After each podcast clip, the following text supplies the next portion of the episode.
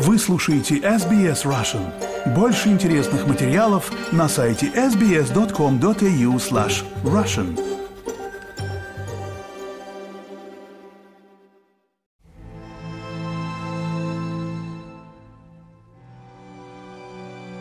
Добрый день, вы слушаете подкаст SBS Russian. С вами Виктория Станкеева.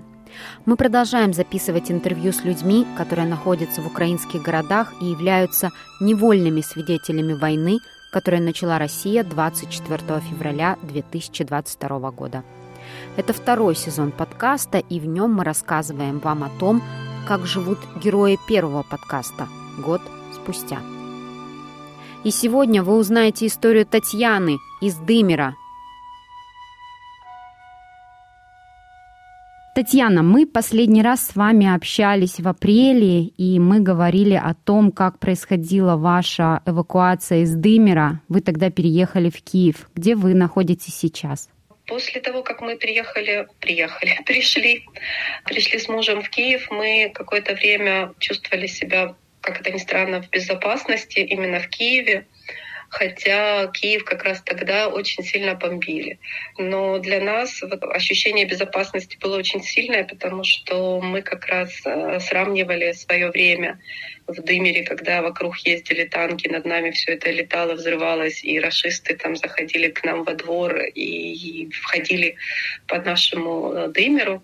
Киев, где были только э, украинцы, где были наши родственники, для нас это было намного безопаснее место, хотя э, взрывались, э, прилетали ракеты, взрывались дома вокруг. Это отрывок из интервью весны 22 года. Пропал свет, не было воды, еды было достаточно мало, но нас спасало то, что у нас есть а, наш частный дом, а, где есть печка, которую мы не разобрали в свое время. То есть дом отапливается котлом, который, конечно же, на электричестве. И поэтому нас спасала печка с дровами. У нас был камин с дровами. У нас был керосин и керосиновые лампы, к счастью. Были свечи, запас свечей был. И та еда, которая у нас была, мы ее аккуратно растягивали, как можно на дольше, чтобы хватало. А, воду а, собирали, снег растапливали. Нашли заброшенный колодец, а, набирали воду там, пытались фильтровать, кипятить, но это все равно вода была техническая, то есть на ней готовить и пить ее нельзя было. Вот. Но самое страшное даже не это, а то, что в какой-то момент пропала связь мобильная. И мы остались без э, связи с родными, которые были в Киеве. И это было ну, самое сложное, потому что нам нужно было, нам важно было знать, что они живы, что у них все хорошо. Потому что ну, ракетные установки стояли недалеко от нас, и они стреляли в сторону Киева. И мы все это слышали. Мы понимали, что все это летит как раз э, в тот район Киева, где находится моя дочь, где живут родители, где живут мои друзья, где живут украинцы. Но потом это, конечно, вот это ощущение э, э, такого ненастоящей безопасности а, притупилось, тем более, что мы увидели, в каком состоянии наша дочь находится. Две недели она была без нас, а, с бабушкой, с дедушкой. И, возможно, это я, я не разбираюсь в этих диагнозах, но кто-то из психологов мне сказал, что это похоже на посттравматический синдром, потому что она отказывалась выходить на улицу, она ночью а, сидела в э, Ютубе, а днем спала сделала себе такое заграждение, знаете, как шалашик в комнате, и из него не выходила. При этом то, ну, и тогда 15 было, сейчас ей 16. И на все попытки вытащить ее из этого защитного кокона она отрицала реальность, она не хотела ничего и говорила, что а, вот война закончится, вот тогда я и буду жить обычной нормальной жизнью. Было понимание, что это быстро не закончится. А ее вытащить практически было ну, нереально, мне не получалось. С психологами она отказывалась общаться. И тогда я поняла, что нужно ее перевозить куда-то. и случайно наткнулась на предложение своей подруги, которая увидела, что запускается новая программа от британского правительства, э, спонсорства для украинцев. Это когда э, британцы выступают спонсорами, и ты можешь жить у них в семьях и получать помощь материальную, искать работу, пытаться адаптироваться и прожить вот это время в эвакуации в Британии. Я обсудила это с мужем, с семьей. Дочери ничего не говорила пока. И поняла, что в принципе, это один из неплохих вариантов, потому что это английский язык, который все-таки э, мы учили, и Маша, моя дочь, говорит на нем. И это возможность ей учиться. Тем более, что она хотела до войны изучать английский и учиться за границей. А, мы подались на визу. Я поговорила с дочерью. Она, я увидела ее реакцию, поняла, что это будет правильным решением, потому что у нее впервые за все это время какой-то появился какой-то интерес к, к тому, что происходит вокруг. Мы подались и больше месяца ждали ответа, но все это время это была надежда для нее, и она стала выходить на улицу, мы гуляли там, под бомбежками, но мы все равно гуляли.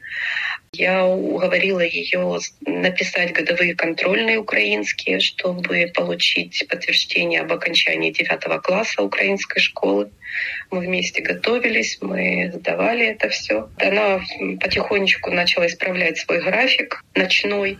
Все больше времени днем а, не спала, а гуляла. Мы делали уроки вот потихоньку исправляли вот это состояние. В итоге 3 мая мы приземлились в Лутоне. Долгое было путешествие. Почти четыре дня мы были в пути, потому что мы делали остановку во Львове, чтобы увидеться с моими близкими друзьями. Потом из Львова мы перебирались в Краков.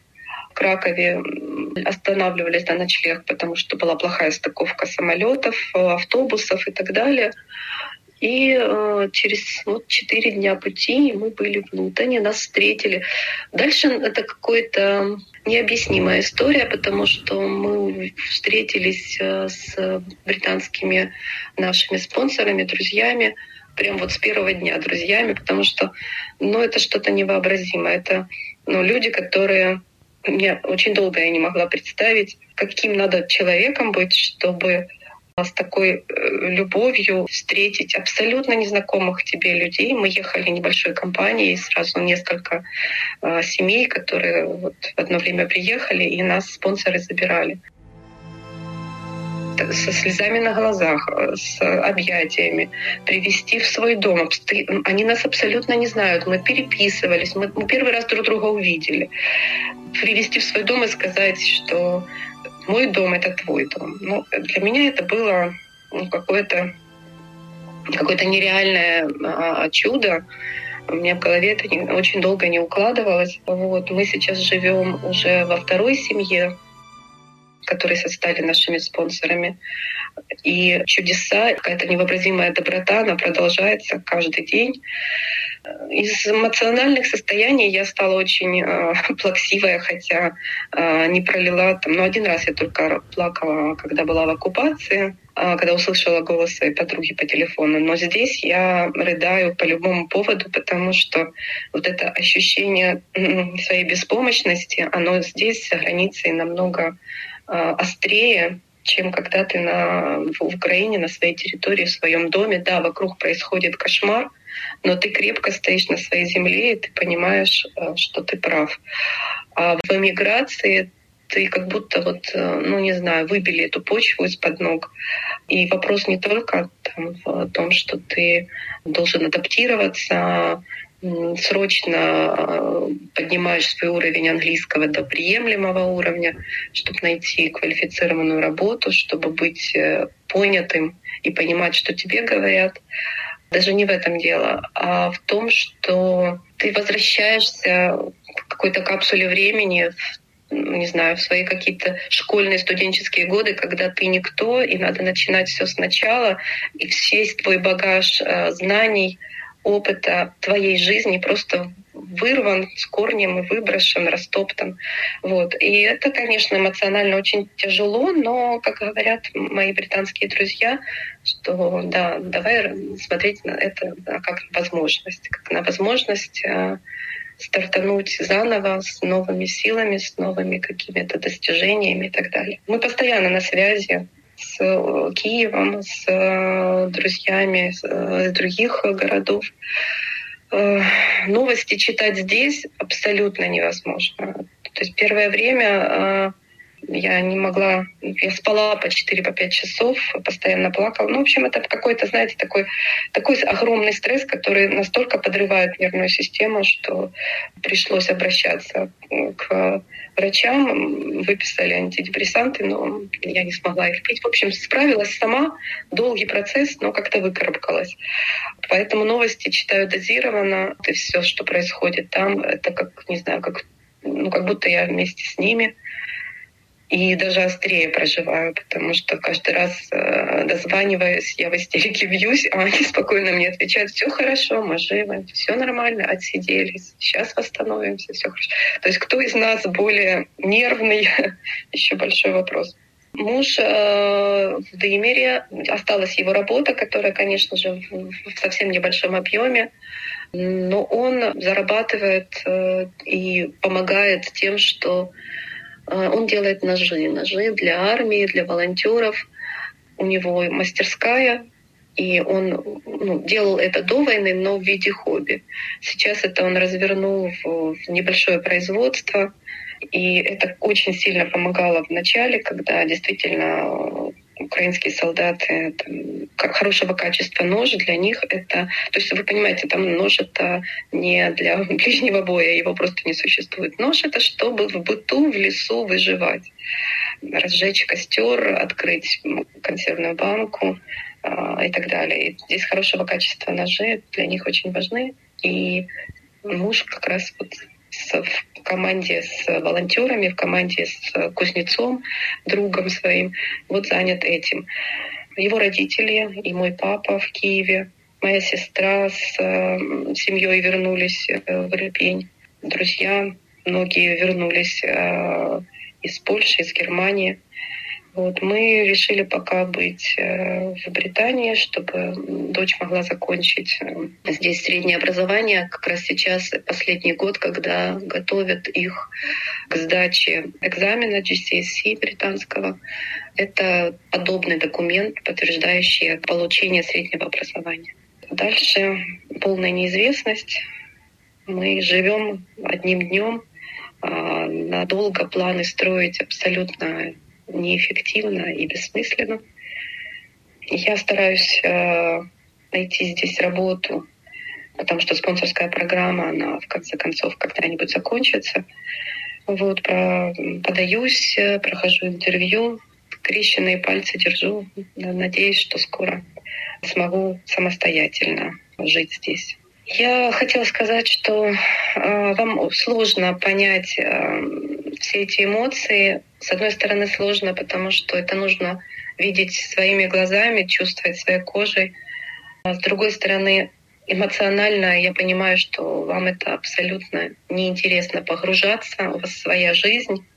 Но я верю в милосердие и в доброту этого мира, потому что я видела это своими глазами, когда пожилые британцы, которые жили свою благополучную жизнь, но при этом абсолютно бескорыстно погружаются эмоционально и и готовы тратить э, свое время, силы и даже деньги на помощь.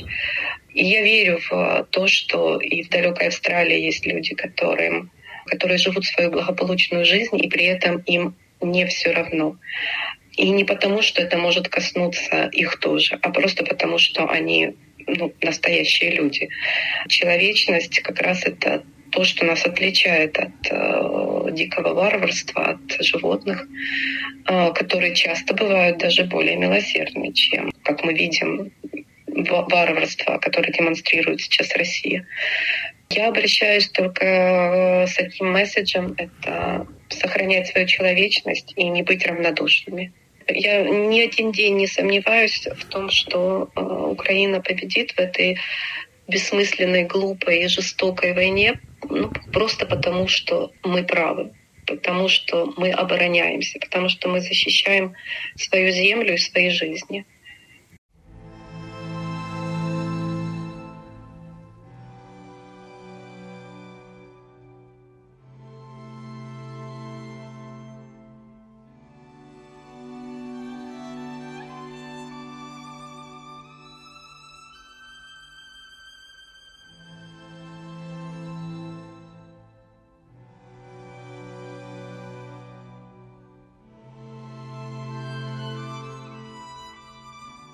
Чтобы послушать другие истории из Украины, подпишитесь на наш подкаст, который называется «Голоса людей Украины». Сделать это можно в приложении SBS Audio или на любой другой платформе для подкастов. Так вы поможете нашему проекту, и о нем узнает больше людей. Поставьте лайк, поделитесь, комментируйте. SBS Russian в Фейсбуке.